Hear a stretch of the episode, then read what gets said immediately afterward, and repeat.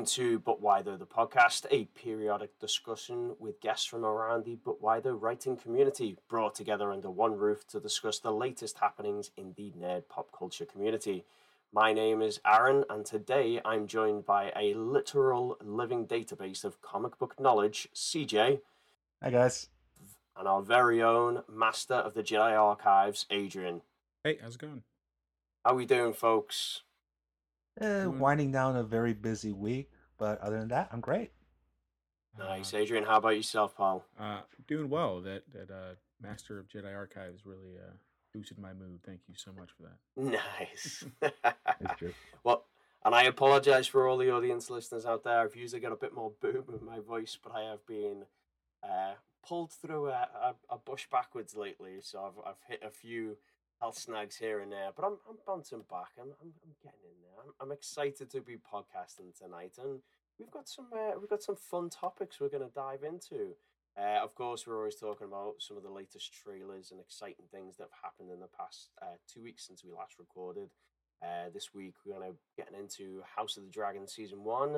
Uh, kind of a brief, non-spoilery, you know, chat into that and what we thought.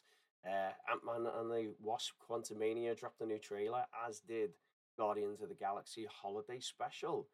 And since we're on a, James Gunn tear anyway, James Gunn and Peter Safran were also announced to uh, lead the new division of DC Studios, which we'll get more into and what that's going to look like. Our weekly topic covers the need for an industry change uh, to incentivize and praise the works of animators and VFX, VFX artists and at the forefront of this change, well, of course, it had to be Guillermo del Toro, of course. Uh, and lastly, CJ, Adrian, and myself will give some thoughts on some of the great things that we've been watching lately, as we've always got recommendations and you know suggestions for things we think you should catch this this last week. All right, so let's get into it. Uh, the latest trailers that have caught our eyes from the last week and the latest shows. Well, we have to move this one to the top of the list just because it's so awesome. House of the Dragon season one just recently ended with a massive finale. Damn, it was so good, guys. With obviously without going to any spoiler topics, you know, we we don't want to. Everyone's still watching at their own pace and everything like that. But well, I guess what did what did you think of the season one um, highlights of, of, of House of the Dragon? Did it did it meet your expectations? That it was a little bit less than? Because I think everyone was still I felt like everyone was still suffering from a bit of a hangover from Game of Thrones. It exceeded my expectations because when it was announced, I was genuinely curious, but I'm just like, okay, how are they going to approach this? And then episode after episode, I was like, okay, this is why I felt this show is reminding me why I fell in love with Game of Thrones. You know, it was the political backstabbing, all the intricate plotting, and of course the dragons. Because dragons are cool. what about you, Adrian? Yeah, I, I, think when we we talked about this, I think the podcast we, we did it was maybe the the first episode maybe had come out. I think the last time we talked about it, um, and I went from being like the biggest Game of Thrones fan to hating I wasted ten years of my life after season eight to now being back on the hype train again. It, it's a fantastic show. It, I think it's one of the most it's one of the best most one of the most well acted shows on TV. I think um, this year. It, it, it's incredible. That cast is amazing. I know everyone's like, "Oh, Matt Smith, Matt Smith," but the the way that they they do their age jumps and the actresses and the actors they got to do those age jumps is perfect. I saw a video on TikTok that kind of like superimpose Alicent's act, uh, actresses in different like scenes and stuff, and it's it's just beautiful art. It, it, it's just so good. It's so good. It's and it's interesting as well that use of the um time jumps as well, isn't it? it it's something I thought like, oh, there's going to be you know a big time jump, and we're you know we're just going to go through. But there was there was a n- numerous time jumps in there, and it's kind of like mm-hmm. I, I feel like kind of caught because like in one sense they're kind of you know they're getting you to what you really want to get to like is you know this whole big civil war which you're obviously leading towards i mean that's a big surprise but then uh, like I, I, you know from another side of things i was like man, there's just so much story there, like waiting to be explored. And there's no reason they couldn't go back ever and you know, like do something with that. But it, it's crazy. It's it's it's interesting just because Game of Thrones took so much time to develop each character, each plot, and like even as like you know a journey from Winterfell to you know King's Landing took a couple of episodes to get down. Like this was just like, whoop, we've just skipped a couple of years. Like it was kind of uh, very very different pacing to find. Yeah, I, I think if I had to describe it to anyone who like hasn't watched the show but is like wondering if they should go back to Game of Thrones, I I think I see it as like uh, Dragon Ball Z Kai. You know, oh. it, it, it gets right into it. There's there's no need for like the long trips and, and things like that. Um, the, the action happens immediately, which which I like because this thing's been around for ten years, right? You don't need a whole lot of backstory. Like we know who these people are. You know, it's it's well, and it's it's very centrally focused as well. Like yeah. you're really mm-hmm. honed in on, you know, yeah, where most of the conflict is. Yeah, there's like, like, there's there's like two locations. yeah, yeah all killer, yeah. no filler. yeah, all exactly, all killer, no filler. That's that's a perfect uh, representation of how it works. But it just works so well. Like it it it smashes it and it brings back that that kind of like water cooler hype around shows again and that was something that we talked about too when we first talked about game of thrones was or, or just hbo in general just like how are they able to kind of keep doing this over and over again and i think this proves that they're able to do these you know long standing series and now people have to wait for two years and everyone hates it and you know I, I, I, love it. I'm here for it. Our, our discord was was all over the place every single week. Uh, everyone yeah. was was talking about it every single week in our discord and i think that's a marker of a truly great show man, some I was gonna say, if anyone's listening right now, I, and if you ever needed an excuse to come and join the Discord, the memes that were dropped after the finale, absolutely come jump join the Discord to see some of the memes because some of them were just killer, just so much fun. I, I laughed at quite a few of them. I'm sure there's still there's going to be more to come as well. So, um, and that finale was was absolutely fantastic. So, if you haven't seen it, I encourage you to go watch it. I think even if you've not really watched any Game of Thrones and you're hesitant to jump in, I think House of the Dragon's a really good jumping off point. And again, it's very centrally focused on a couple of characters. So I think it's you, you know, if you haven't done it, it's a good binge at this point, and I'm all for binging as well as like you know those those weekly watches. So uh, I think it's safe to say we, we we give it a big thumbs up on that show. So we're happy, and but now we're in agony waiting for its second season. So it's going to be interesting to see what they bring all right, moving swiftly on. Ant Man and the Wasp Quantumania dropped a new trailer this week. It's going to be coming out February 17th, 2023. It's the third film directed by Peyton Reed, and it will be introducing Jonathan Majors as Kang the Conqueror and Kathryn Newton as Cassie Lang. Uh, an older Cassie Lang as well, which they've recast. So, guys, uh, CJ, start with you. What do you think of the trailer? It was mind blowing and very interesting in terms of Ant Man because uh, the first Ant Man film was decent, but it also came out at the same time as Force Awakens and Jurassic World, which were big, and then it had the whole Edgar Wright had left the project, so there was that. And then the second one was decent enough, but it also came out in the same year as Black Panther and Infinity War, which are obviously big reasons. And now I feel like the third film is wrecking with that and making Ant Man a big deal, and also you know pitting him against Kang the Conqueror and this is said to lead into Avengers: The Kang Dynasty because the same screenwriter is also writing Quantumania: The Kang Dynasty. So I'm interested yeah. to see how it goes. And for one of the few times, I'm actually interested in the villain more than the hero because again, I love Paul Rudd, Scott Lang, but Jonathan Majors has proven to be a freaking phenomenal actor, and I cannot wait to see him bring Kang the Conqueror to life. So man, I was gonna say, did you guys catch the uh, Jonathan Majors? I think it was it was it the Hollywood Reporter or his Men's Health where he did some of those like body shots. Dude mm-hmm. is chiseled. Yeah, I'm I did not think like... that anyone can make me feel worse than Chris Hemsworth, but uh, Jonathan Majors did it.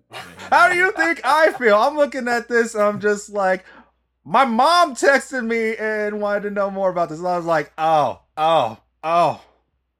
Yeah. Yeah, the man's just a beast. I mean, it it's just absurd. I was just like, sorry, Ant Man, you had a good run, but you're about to get squashed. Adrian, any thoughts on it? Uh, I mean, you know how I roll with trailers, but uh, I've seen a bunch of stills and stuff. I mean, I'm I'm gonna be there. I I, I love Ant Man like as like a as a character and just like how what he brings to like the the whole MCU um altogether. So I'm glad that he's getting kind of like the main spotlight at like the first big film of the year for next year, right? That's the first big film, Marvel film.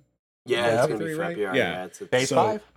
yeah, so uh, I'm I'm I'm here for it. I'm glad that, that he gets to kick it off and Scott Lang, I, I think is great. I, I resaw the uh, the clip of him running to to go find Cassie uh, in Endgame, and I was like, oh yes, this is why I love him as like a person, just because he's an actual person, and it makes it easy for like a family man. yeah, yeah. it makes it easy to root for for, for him because that's like that's like it's a real thing that would have happened in that situation. So um, I'm here for it, and I hope he doesn't kill my boy.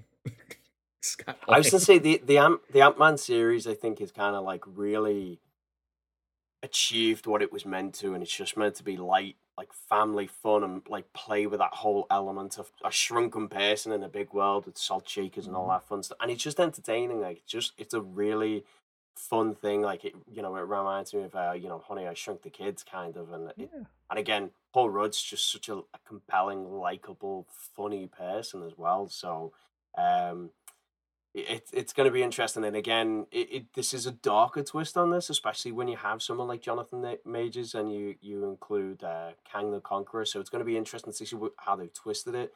You know, based on how we've already seen Jonathan Majors in Loki. So I, am excited to see. And then I, I have heard rumors that there could be a uh, a machine designed for killing in this one as well. Shall we shall we say? Um, so it'll be interesting to see if if MODOK makes an appearance. Voiced by Patton Oswalt or bust.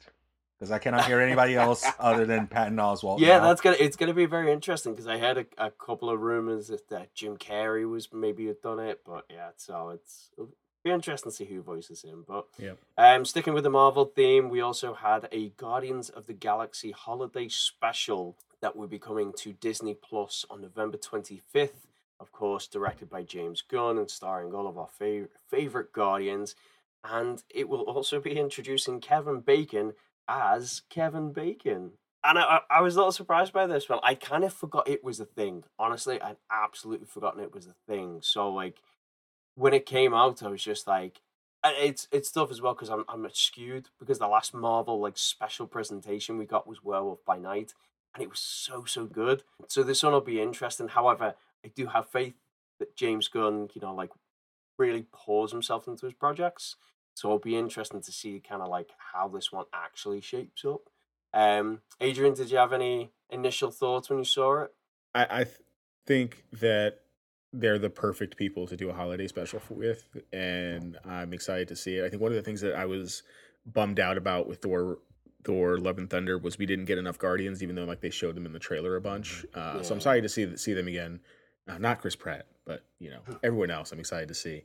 Um, and James Gunn, he's a powerhouse, you know, so it's going to be good. It would have something like crazy would have to happen for this not to be what it's meant to be. Is like an entertaining, just kind of sit down and have a good time and get ready for Kang the Conqueror to ruin all of our lives next year. So I'm here for it.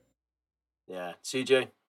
My first thought was good going, James Gunn. You've more or less wrecked the seven six degrees of Kevin Bacon game for all eternity. My second thought was pure happiness. The Guardians of the Galaxy films are probably some of my all-time favorites in the MCU. I just was blown away by the first one and just emotionally wrecked by the second one. And now we get to have something full on them. Yeah, they've been integral in Infinity War and Endgame, and like Adrian said, we could have used more of them in Love and Thunder, but this is gonna be full on, you know, fo- story focused on them, and it'll be fun. And I really hope this is the beginning of something because I loved Werewolf by Night, and that was a Halloween themed one, and now we have a Christmas themed one with Guardians. So if we keep getting like Halloween and Christmas themed Marvel specials, I would not complain at all. That would be dope. Hulk Hulk Valentine special. Yes.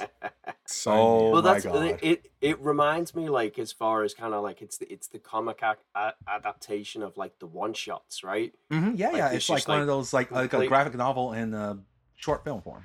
Yeah, like almost just like a very short story, like an idea in mind. Like it's just gonna like this one thing and just out, and it it doesn't have to be like especially with on Disney Plus, it can kind of keep its own rules as far as it doesn't have to be too long, too short, and yeah, it's going to be interesting. So, I mean, based on what we saw as far as the premise, uh, it, it seems kind of loose, and I, I am hesitant just because of you know how Thor: Love and Thunder ended up, you know, landing as trying to be for everyone and not quite quite delivering anything of any any substance. I, I thought, you know, based yeah, on again, I, yeah. I, think James Gunn cares about the characters more than Taika does. Exactly, I and think. I think that's the only thing that's kind of making me like, okay, well, you know, I'm, I'm I'll definitely give it a chance to see what it does. So, um, and like you said, James Gunn, he's just he's a good guy. Like he, he yeah, he's really, literally transcending comic franchises now. Yeah, yeah, it's he's, he's, he's not one of those ones that tends to like phone it in or you know like make too light-hearted of a situation. Like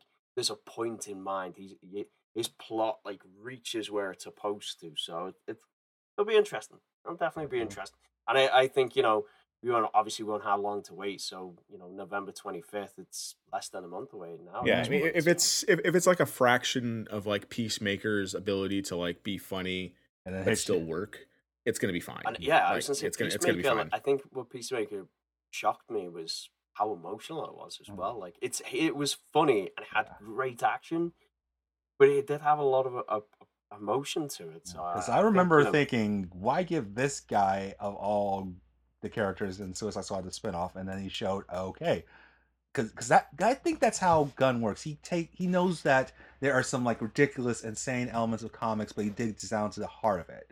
Because he did this twice with a movie that has a giant man-eating shark and a talking tree and a gun-toting raccoon. Not many people could do that, but he does it, and God bless him for it.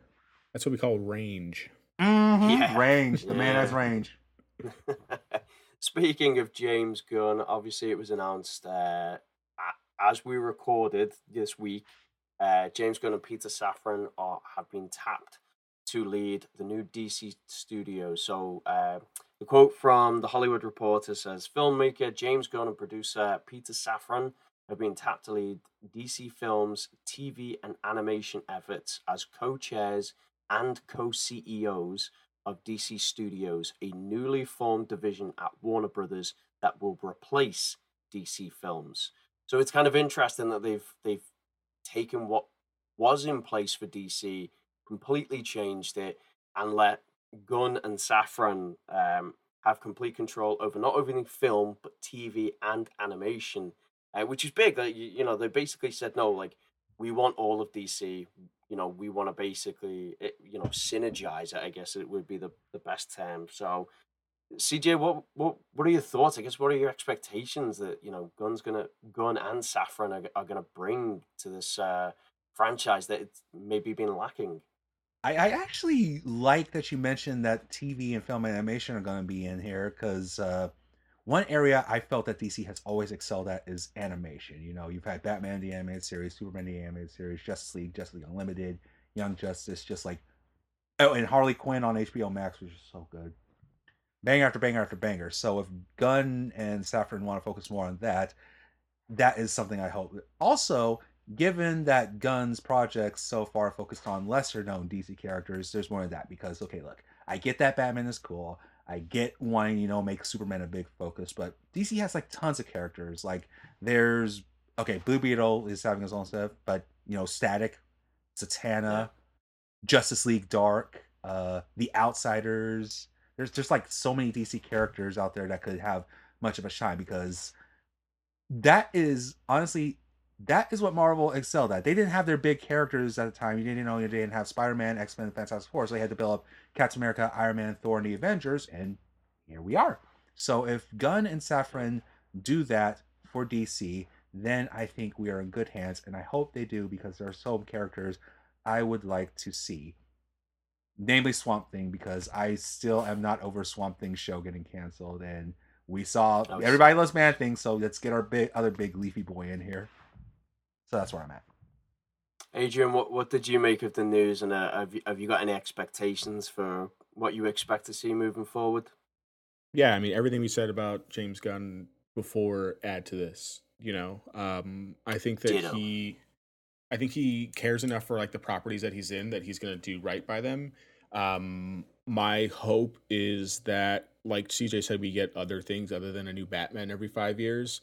Uh, I'm sorry. I, am over it. I, I, don't care. I'm done. So, someone asked me my favorite Batman the other day, and the only thing I could think of was the animated Batman because he's the only one that I genuinely care about. So if we get more animated Batman, uh, I'm here for it. Mm-hmm. But I think that he will. I mean, he he made everyone love Guardians of the Galaxy. You know, yeah. like if he can do that with that, if he can make everyone love a giant shark, if he can make everyone love Peacemaker, like he's going to do right by the characters and i think that's the the biggest thing and i don't know if like changing it from dc studios to dc films means that we're, we're not I, I, don't know be, correct me if i'm wrong but are we are we done with continuity are we just doing like one-off kind of things now I, I think there's there's a possible push. I mean, let's face it. Like if you look at the current state of DC things, it, it's all over the place. Like Yeah. you know, you've got whatever's going on with Wonder Woman. Um, I mean, Aquaman still seems to be going pretty strong and still. Yeah I, somewhat I I only say it because because I think that he can do he can they can do it either way. Yeah. you know, Yeah. if, if It's- they well, want to like it's- they just want to reboot this whole thing. Like I I, I trust them to kind of like go back and kind of go back to the drawing board for this. But if they say you know screw it, we're just going to do things I have no like one shot things. I have no problem with that. I'm here for Yeah. it. I'll, I'll go to a movie. I have enough continuity stuff with DC, like I, or with, with Marvel. Like I, I can Yeah. go see a Blue Beetle movie, have it be a self-contained Blue Beetle movie, take me back to 2002. You know, Sam Raimi Spider-Man, where it's just Spider-Man, and that's what you were going to see. That's that's completely okay. With Well, me. and I, I think that's a fair point, isn't it? Like, you know, Marvel is so hell bent on the continuity of everything and keeping it all in, Yeah. you know, chronological order. But like with DC, like it's kind of like they don't have to to mirror that. They can do their Yeah. own thing, and yeah, they can really just say, "We're just gonna make good movies that you know." Maybe a couple of them connect here and there, but the whole Yeah. thing doesn't have to connect. because I think like a lot of issues was that the big heads at WB were trying to chase what Marvel was doing without realizing nobody. Uh, the thing that people care about in Marvel movies isn't really the continuity; it's the characters. Like you Yeah. spent a decade with those characters, which is why Infinity War and Endgame hit. Yeah. And with the Suicide you're Squad, invested. you he gave he gave great character to a bunch of super villains, the people you we usually root against in these things. So if he you made them he made them compelling where the where he the characters he wanted you to feel for and invest in you fell Yes. for and you invested in because he Uh-huh. made them compelling but the ones he was just using more of plot devices that were just there to suffer horrible deaths and serve as comedic timing they did their po- like they they served their their, their part in the film like he he used it like a chessboard like he was Yeah. you know very aware like it's not just like hey you're supposed to care about this person he's going to do a bunch of kick-ass things but we're not really going to give you any reason to care about them as well so Mm. So Yeah. bottom line, it can it can it can either be building up to a crisis on the Infinite Earth situation, or they just be doing whatever floats their boat, just as long as it has good characters. And I believe in Gunn is Safran to do that. Yeah, and I, I mean, we, we didn't really talk about Peter Safran all that much, and I really don't know too much about it. But he does horror stuff, right? So like, he's done he's done a lot of horror he has stuff, done The yes. Conjuring and Yeah, other that's- that's franchises why he's- WB. yeah, that makes I sense. So did The you can get horror DC now, you know, Yeah. right? Like, why why do you bring these two Swamp together? other than- Thing, give us Swamp Yeah. Thing. why why bring those two together other than to have like the best of every genre that you can Yeah. do Mhm. and with a superhero or a supervillain in it? Like, sign me well up. Let's and, and not not to mention i think what i really like that dc has done with james gunn is they've let him have free reign and say tell the story you want to tell regardless. Like so if you want to go making an r-rated go on and make an r-rated. And he makes it funny without having to water it down and kind of make it cheap as mm. well. Like he does a great job of that. But i guess what i'm curious to see you know a lot of i think what we've driven at you know on the subject so far is like the filmmaker James Gunn. It's going to be interesting to see him now as the you know co-chair, co-CEO of the franchise. How he's going to, I guess, empower other people to kind of like who's he going to put into those pivotal roles to tell those stories to inspire more because you know essentially he's going to be the person making those decisions now instead of like making those stories necessarily and he's probably going to have input i imagine but it, it'll be interesting to see how that that influence grows.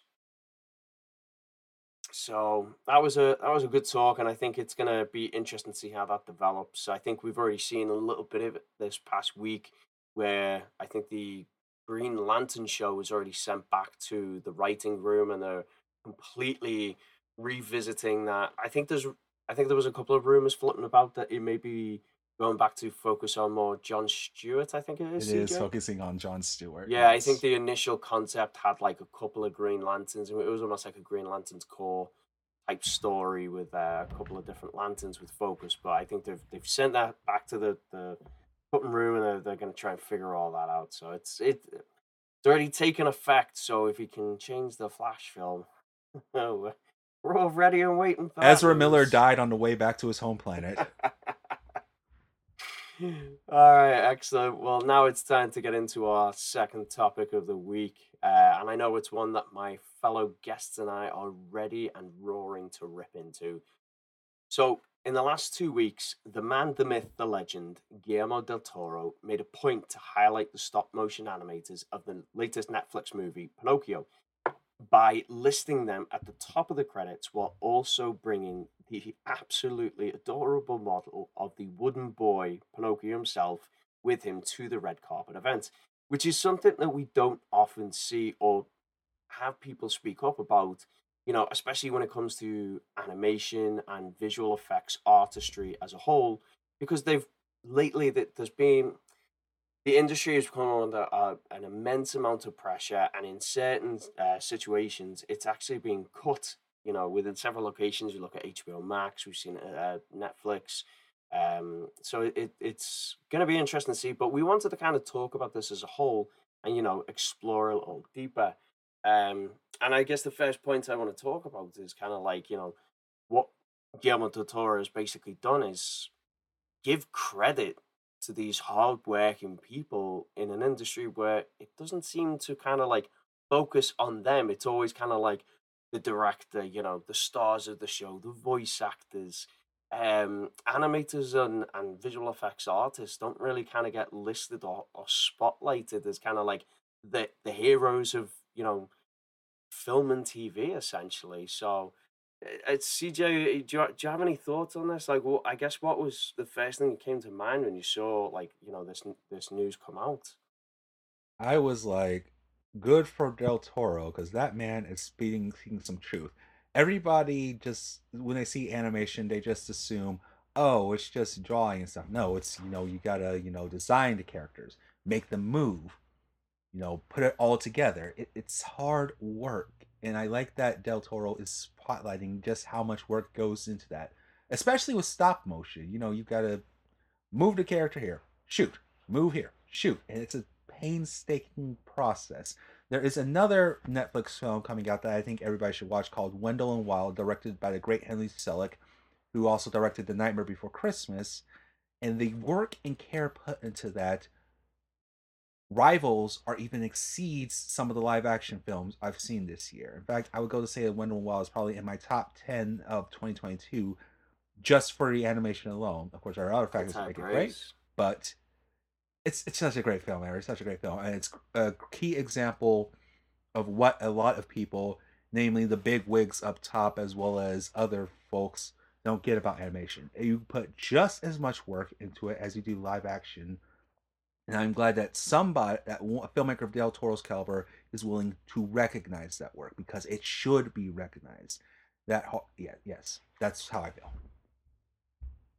Adrian, what what are your thoughts on this? Because it, it's it's kind of unique, isn't it? That like we've seen things like She-Hulk, and you know, as far as visual effects artistry, and some people saying that you know VFX isn't really cinematography as well, and then you you talk you can get into obviously animation, stop motion animation as well, and mm-hmm. uh, who's who's going to be the champion for them? Does it have to be the directors, or what are your thoughts?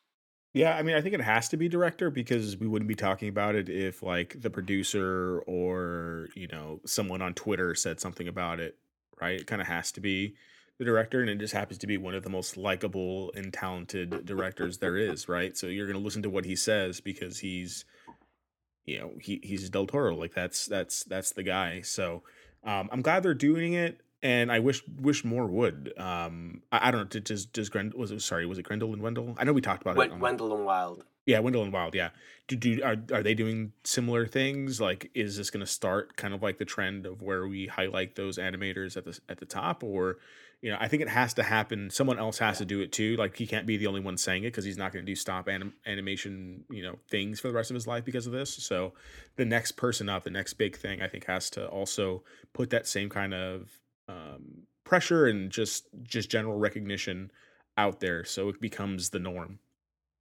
Absolutely, like I and I think you're right. Like he's hopefully set something in motion that will kind of like have people take notice and you know make enough noise uh, you know, across the industry where you know people start to do those those same things and start to, you know, again, essentially assign credit where it's due. Because more often than not, like if you were to look for like who's doing all of this work, you're you're waiting, you know, quite some time in before you get to it. And it might just be, you know, you see a director at top who kind of like, you know, was in charge of directing the, the the workshop itself, but like you know, there's there's hundreds of these animators going again with visual effects artistry. Like I, I still think back to you know the initial Sonic film and the you know the vigorous uh, redesign work that went into that whole movie to make it an utter utter success. Like to, mm-hmm. I mean, it really was. Like you think about that initial trailer and the backlash that was caused from that, and the fact that you know a lot of the bigwigs signed off on those con- concept designs to go and change it and then still have it come out. I think it was like three, four months later or something like that. It's yeah. crazy. Um, so yeah, so it, it would be absolutely pleasant to see that this starts something, but I think it's going to have to be a. I, I would imagine if I'm being realistic, it, you're going to have to see a couple more people speaking out and a couple more people making waves because that's the one thing. Like I think you see, and it, it it's starting to it's starting to feel almost hollow when people say, "Oh, well, you know, I couldn't have done it without the VFX people," or you know, look at the animation. But like, they're not the ones on the red carpet. They're not doing anything to really highlight the the words themselves. Like, you're speaking out, but like, Guillermo's actually done something like tangible there, hasn't he? Like, he's brought the puppet with him, and like, look at the design of this thing, and he's he's yeah. putting you know the art the the animation artist up top with the credits it's, yeah it's a, I, it's a thing that he's done yeah I, I think what i would like to see um i mean not for like every movie right but this movie is is going to be huge so i would love to see like a kind of you know star wars-esque thing where we kind of go behind the scenes and we watch the thing like all the stuff for it to see like what went into making it. So people have like a literal appreciation for how hard it is to make that movie. Um, I, I, think, I think of like the volume and how when we when people saw that it put a different perspective on how the movie or how the Mandalorian specifically like Yes, there's there's like know, behind the they scenes used, documentaries. Yeah, yeah, exactly. And yeah, and even for I guess for, for House of Dragon or House of the Dragon when they had the, the volume um, for for like the finale, and I'm sure other things as well. Like it changes your perspective on how hard it is to do those things. Yeah. And for something like this that's so meticulous, you know, I, I, think of like Ben Wyatt in uh in Parks and Rec when he does his little stop animation animation thing. And it's like yeah. 30 seconds long, and he spends all that time. That's how I think picture these these you know talented talented people doing, and I would love to see the behind the scenes on it.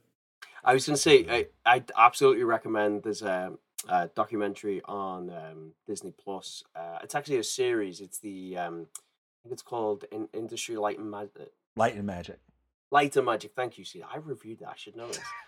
um, Light and Magic. It's it's the whole kind of like history and the work that went into ILM to get them, you know, to the powerhouse they are. But they they spend a lot of time with Phil uh, Phil Tippett and like doing those like stop motion movements and like what he did and like and even now to you know once um visual effects and you know computer animation became a thing um he was still brought in because they just he had gotten used to physically moving characters and like what that would look like that they couldn't quite translate it onto you know uh, onto a computer. So he, he still became really important to the work that you know went into like you know something like Jurassic Park that essentially took his job, uh, which is, is kind of crazy. So I'd, I'd absolutely recommend watching something like that because there's there's just a um, there's an art there that you kind of you don't really appreciate it until you see the the work that goes into it. it it's so intense, and they're they spend hours and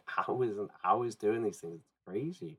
Um, yeah, I guess that kind of brings us nicely onto kind of like the next point. You know, like it, it's it's tough.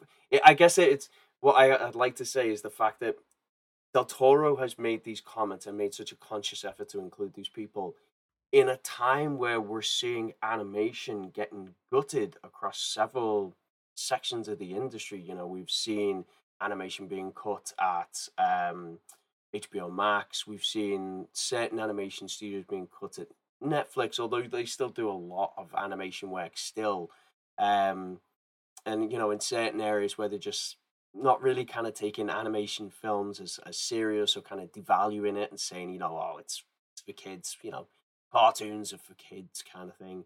But I mean, you know, even on a broader sense, like you look at some of the um, ridiculous working conditions that are placed on visual effects artists as well. Like again, I, I look at something like She Hulk in the time what they actually churned out and like the again unrealistic expectations that they're supposed to deliver something great with no time to do it in. So like it, it it's harsh. I mean, like CJ, what what have you made of this lately? Because it's it's it's been brutal to watch. Yeah.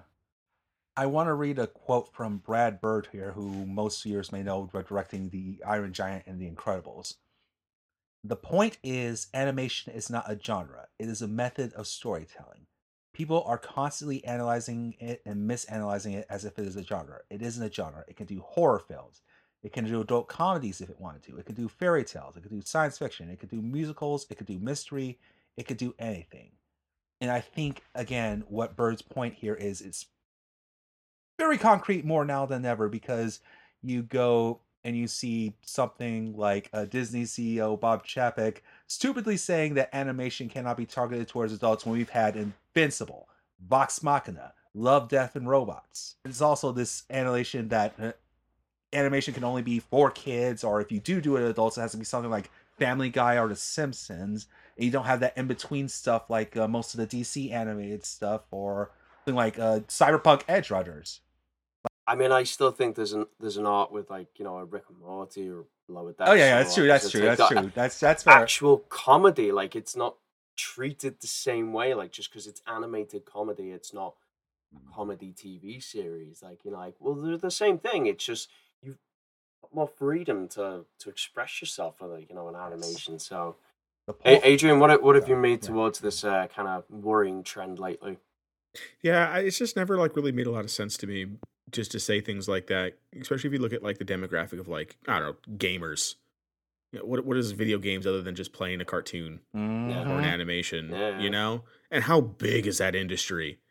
Adults love it. Monstrous. Adults love it. it, it it's a genre, right? Like, like, like you said, it, or it's, it's, a medium. To, medium. Yeah, yeah it's a medium to to project whatever genre you want. And that's why, like like CJ was mentioning, like Arcane alone on Netflix is one of the best shows that I've seen, let alone animation. It's so beautifully done. Yeah. Um, but I don't even know if you're able to like tell that story in live action. Mm-hmm. You know, you get to do things that you don't get to do in live action with this. Is why Invincible is so brutal. Like mm-hmm. The Boys is brutal, like in a different way, but like uh, Invincible is just like just feels like I'm watching a comic, and that's and that's and that's what people want. Yeah. You know, I don't know. It's just really really yeah. tough, and I hope that we just start putting these things in there. I don't know. Maybe with like Pinocchio, something there changes because it's Del Toro and he has the namesake and and all that. So maybe we, we see a big shift there where he's like you know like the first one to get thrown into some other category or something, and things change up a little bit. But it's just such a weird. It's it's it's weird. It's weird and out of touch. I think with like the reality of of what it is. Like if you're gonna tell me that you know cartoons are just for kids and then tell me that arcane is for kids you're out of your mind. You're just out of your mind. Like there's no way.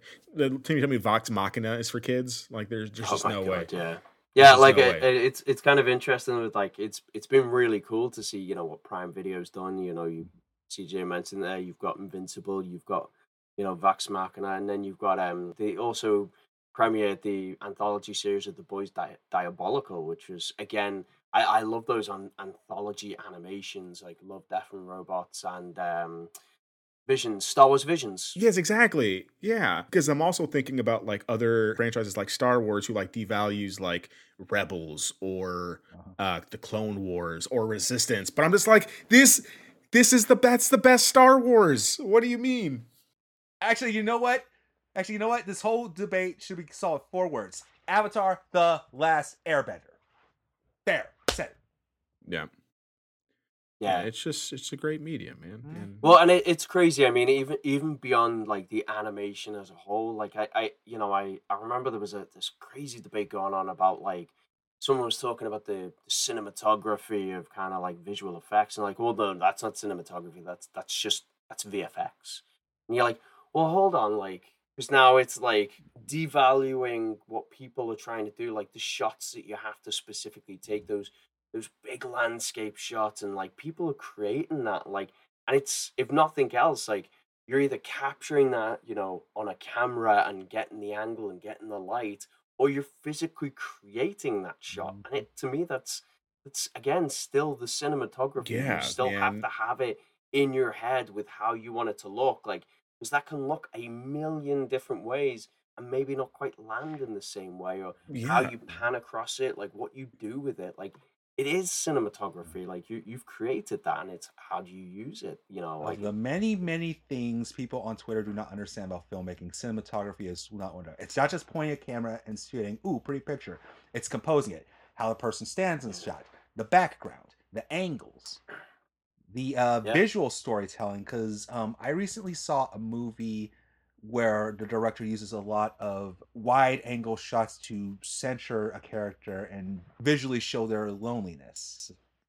See, there you go. Yeah. Also, if you think making stuff in the camera we take it up with James Cameron because Avatar, more or less, ninety percent of it is made in the computer, and it still looks gorgeous to this day. Yeah. Yeah, yeah, it, it it's crazy. I just, I, I, and it's tough as well, right? Because you know, mm-hmm.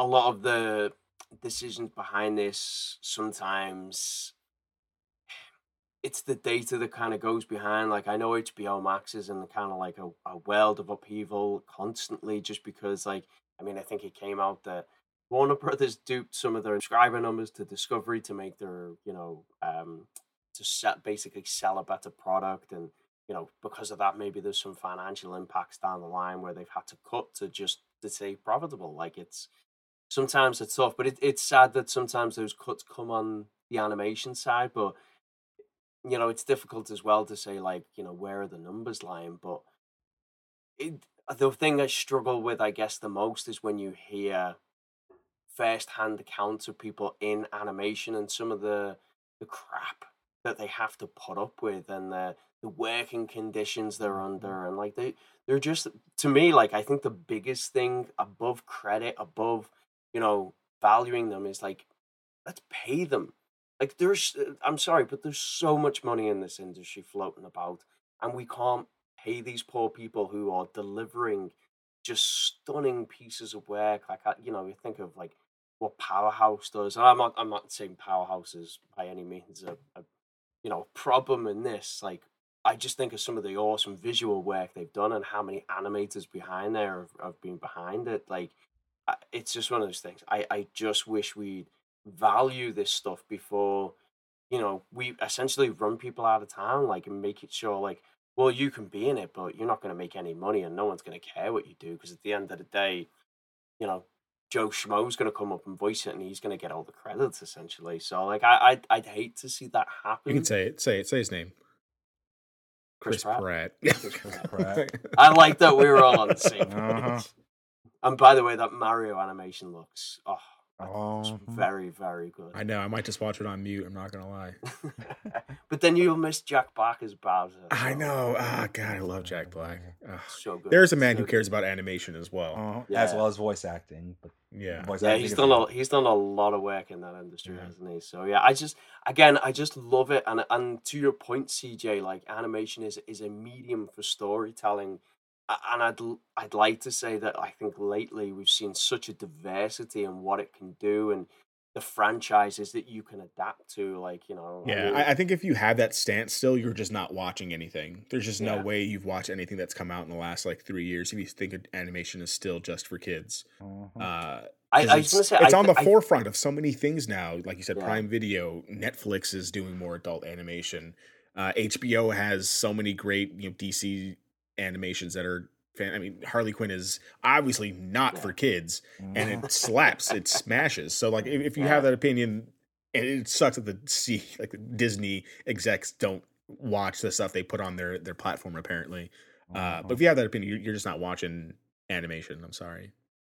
I was gonna say Disney's a weird one though, because I think like, uh, and I know that like some that co- comment from Chapek as well. Like, right, we were kind of talking about it in our Discord recently, kind of analyzing kind of what he meant because I, I think his overall tone was kind of pushing for mature content as opposed to kind of like you know what kids were watching as far as kids movies because they don't. I mean, other than Star Wars, I don't think they have a lot of animation that's really aimed at adults anyway. Mm. You know, with on that you know on that streaming site. So again, it's it's uh, the ones that popped in my head right away is it's either Marvel What If, um, or you know Clone Wars Rebels and yeah. you know Visions and stuff like that. So I, I, would like them to maybe think they'll do more with it, but I guess we'll see. I mean, again, we got What If, and we're getting Marvel's Marvel Zombies. We're also mm-hmm. and which is supposed to be it's rated TV and TVMA, which and and again to Chapek's credit, like Chapek is pushing for mature content, which I don't know if Iger was ever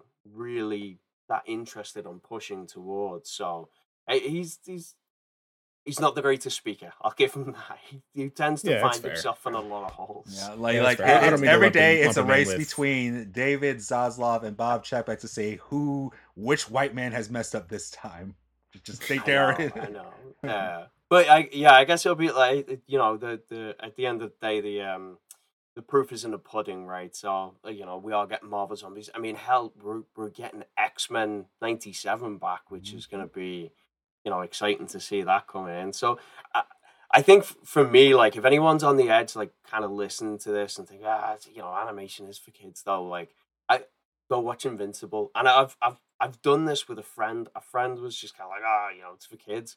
I was like, just go watch Invincible and then tell me how you feel. I was like, watch watch the the the first episode to the very end, and if you don't feel the draw to watch the next episode, and then the next episode, and by the end, like smash through and be like, that was amazing. I don't know what to tell you. Yeah, that's the perfect way to do it. I did the same thing with my uncle who got me into like all this nerd stuff. He's never been big on like animation, and I showed him uh, Invincible, the first episode. And I thought, all right, there's no way he's going to keep watching it. I come back, he's like on episode three because uh, it's just that good. You know, if you give it a chance, it'll it'll pull you in. I I, th- I, think my recommendation would be to go find the animation in the genre you like, and then go yeah. go give it a shot. Like if you like Star Trek, go watch Lower Decks because it's perfect. It's so good. Yeah. It's every Star Trek's fan, I think, you know what you would want in like an animated Star Trek thing. So it's out there. You just got to go find it and trust your friends who tell you that you'll like it.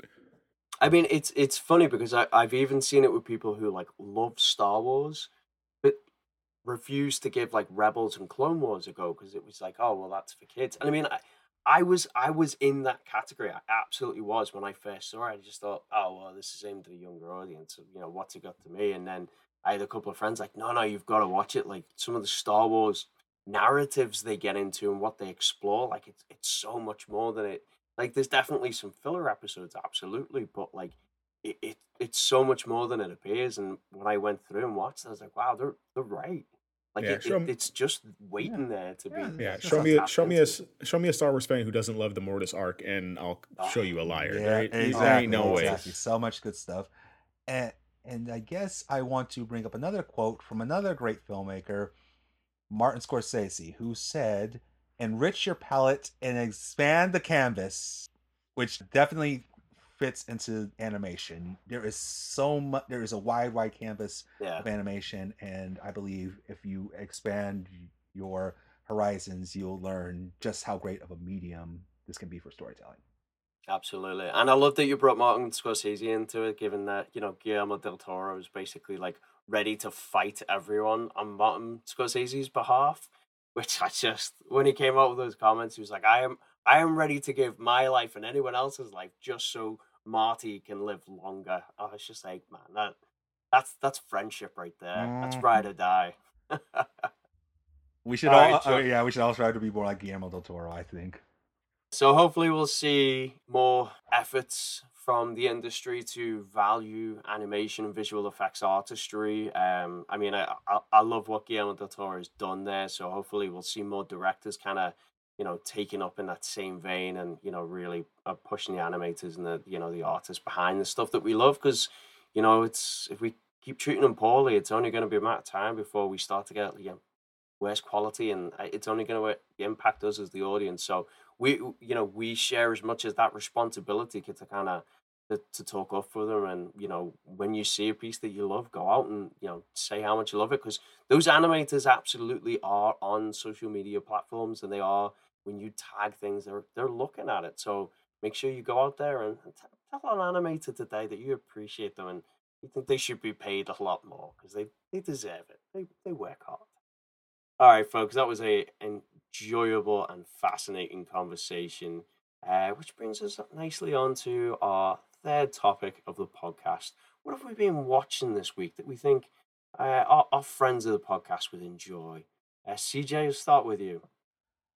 Well, I watched the first two episodes of The Peripheral on Amazon Prime. It is it is based on a novel by William Gibson, and it stars Chloe Grace Moretz as a girl who starts playing this video game. But it turns out it's a link to uh, it has a link to the actual future where she's following a robot body of herself, and she gets caught up in a web of mystery and intrigue. And I think a lot of people would like it if they like Cyberpunk, Edgerunners, or Westworld, especially because Lisa Joy and Jonathan Nolan, who produ- who were behind Westworld, are producers on this. So that's what I've been watching. Um, I and if you want to talk about visual effects archery, because I reviewed that show, mm-hmm. man, some of the mm-hmm. later episodes are absolutely stunning to watch. Such, I don't, I don't really, doubt it. Really I do show. not doubt it. I'm also been watching Mobile Suit Gundam: The Witch from Mercury and reviewing it for a site, and I love it so much. I, I will, always, I would never say no to giant robots. Again, bringing up Del Toro, like Pacific Rim,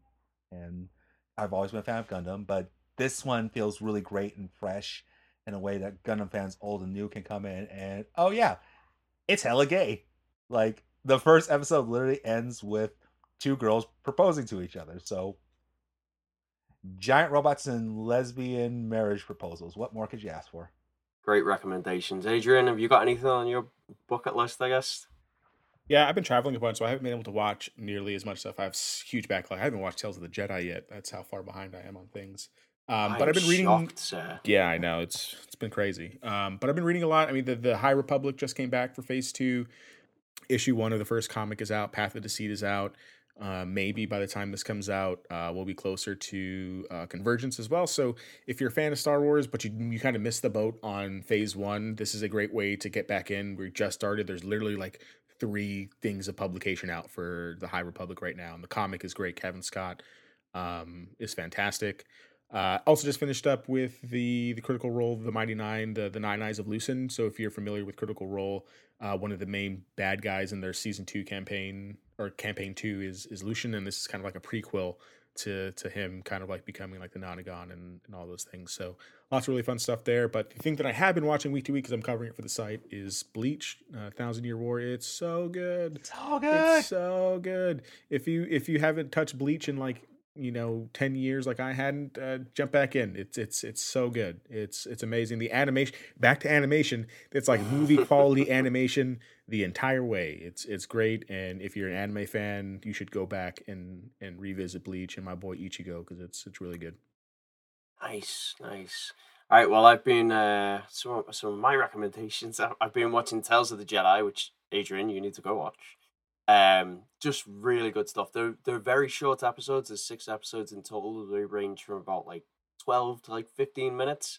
Um, and it's solely focused on the parallels of um Ahsoka and uh Count and kind of like their frustrations with the internal politics of things and how kind of the world shapes their view and it's stories we've not seen from either of these characters, but man, do they hit hard um, there's one particular episode. I I guess what I was I was surprised about with this is I was I I knew I would love the Ahsoka episodes, and I did.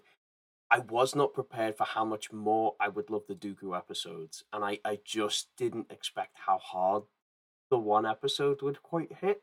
Um, it's good. It's so good though, but it has me itching for more now. Like in that that same vein of kind of like how I love Rebels and I love Clone Wars. Like this just left me like I, I love the format of this, and I, I hope to see it ap- adapted with other characters. Like, give me like random one shot stories from these other characters to expand their character depth and, and show you know some of the stuff that drove yeah. them forward when we, we, found them. You know, Asajj Ventress, Quinlan Vos. Like there's just so many you could just pick. You could do so like a Star Wars bounty hunters like thing. Yes. like- Oh, a bounty hunters. uh, Go. You could do Crimson Reign with this format. Oh, like there's just so It's- much stuff you can well, do I, with this, I, I this guess short that format. was my only and animation in animation. By the way, you can't do this kind of stuff in live action. You, you- Yeah. this only Well, exists because of animation. and that's my like my only my my, my only critique like by the time i got to the end of this i was like but this isn't enough i need more like it, it was good and i was just i was just itching for more of it so i'm excited for what we got and I, i'm hopeful um that this is going to open up a door for more stuff i know it's dave filoni he, he's i think his heart's still in star wars animation so I'd be curious to see what else he's cooking Yeah. up. But yeah, if you haven't, if you haven't, and you like Star Wars, absolutely go watch Tales of the Jedi.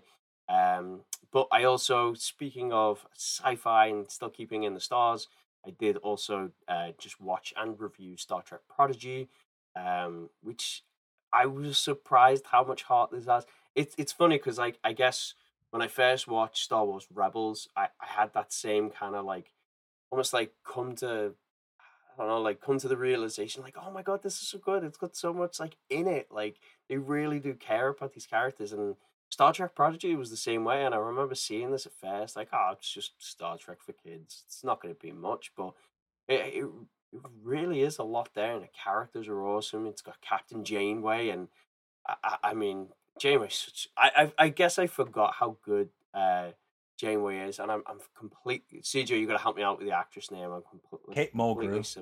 Kate Mulgrew. She's so good as well. She's got like such a like a presence about her when she speaks, and uh, yeah, it, it it's phenomenal. It's so good. I, I I just recently took it up before I watched like the you know the second this new second part of the first season. Uh, I, I really really enjoy it. Like if you're into Star Trek and you're kind of hesitating, it's such an easy watch, but it, it really is enjoyable. It's a it's a good jumping off start point. I uh, totally agree. It's starting so point so if you've good. got kids and a want to get into Star Trek. This is yeah, this is this is a great entry point. Yeah, absolutely. So, uh, but it was also the uh, I think the finale this week is coming out for um, Lower Decks season three. So definitely get on that. And as CJ mentioned, I did review Peripheral as well, and that is so so so good. There's there's just been an immense amount of stuff on. I mean, I'm still loving Andor. I haven't I haven't watched the newest episode. I'm gonna go back and watch that this week as well. Just it's we're right. I think there's such a gluttony of great stuff out at the moment. So I think you you never fail to watch the wrong thing at this point. But uh, that's been our show for this week. Thank you so much for listening in. Uh, if you like what we're doing, please don't forget to drop us a like, a subscribe, a retweet, a review. Send us a carrier pigeon if you want. Just tell us that we're doing good work. We love the validation. Uh, whatever we can get, we'll take. Uh, make sure to check out the site. Um, our YouTube channel is always doing some good stuff. I think we've got some stuff up on Twitch. Uh, and if you want to keep the conversation going, you can always find us in the But Why Though Discord, chatting about the latest in pop culture news. That link is discord.gg slash But Why Though. Uh, you can also find us on Twitter and Instagram at But Why Though PC. CJ, where can the folks find you if they want to check out more of your stuff? You can find me on Twitter and as CJ Writes Things, on Instagram and TikTok at CJ Writes Stuff. Uh, I also, if you Google my name, you'll find my writing work not only on But Why Though, but also uh, Collider, IGN, and Slash Film and CBR. And uh, we recent uh, we recently concluded uh, into the Spidercast where my partner Swara and I talked of all things Spider-Man. It was a bittersweet ending, but we decided it was for the best. You can find the entire 50 plus run of episodes on But Why Though, as well as Apple Podcasts and wherever you listen to podcasts. Swara's loss is our game because now we get CJ more regularly. Yay! Adrian, where can the folks find you if they want to catch out more of your awesome stuff? Yeah, next time I need to go before CJ because I can't follow the guy who said Google me and you'll find me. Uh, Not quite the Great, same. I'm so proud, so proud of you, CJ. You're killing it, man. Killing it. Um, so for me, you can find me on Twitter primarily at SuperReese93. Um, writing stuff on the site, of course, and then if you care about you know, travel TikToks and, and fun stuff, um, I, I'm on TikTok at What We Did Vlog. Me and my wife just doing uh, fun travel stuff. Awesome. And I've been your host, Aaron. You can find me at BritishCPA on Twitter and Instagram. You can also find all of my writing on the But Why Though site and find me featured on some of the Twitch and YouTube reviews, which I hope we're going to be doing some more of coming up here in the next month or so. Uh, but if that's not enough, you can always, always find me in the But Why Though Discord. But that's it for us this week. Thanks so much, and we'll catch you next time.